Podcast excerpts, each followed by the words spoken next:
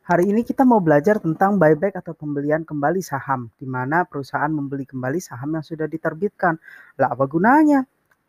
Ada beberapa pertimbangan bagi perusahaan dalam mengambil keputusan buyback ini.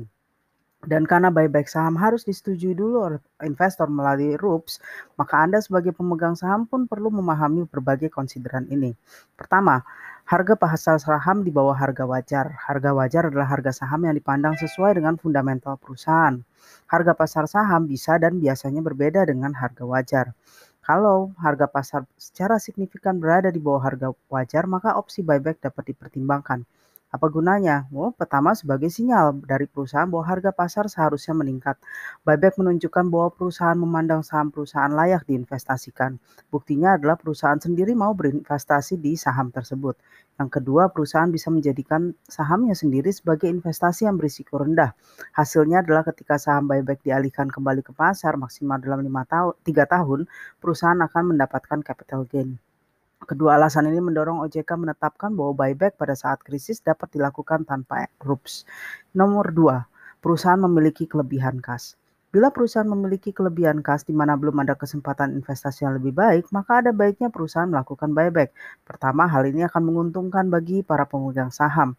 Dividen yang mereka terima akan lebih besar karena jumlah total dividen akan dibagikan kepada jumlah saham yang lebih sedikit. Jelas ini menghasilkan dividen per saham yang lebih besar.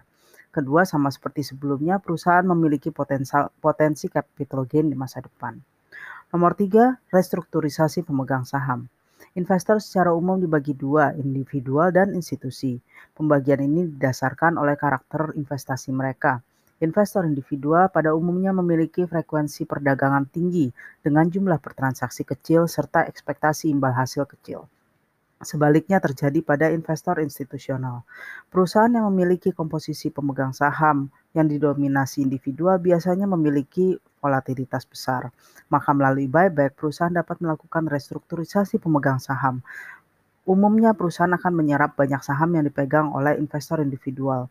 Pasca buyback, perusahaan dapat mengalihkannya ke pemegang saham institusional, bahkan kepada pemegang saham yang dipandang strategis oleh perusahaan. Dan yang terakhir keempat adalah manfaat pajak. Buyback memiliki manfaat pajak khususnya bagi pemegang saham.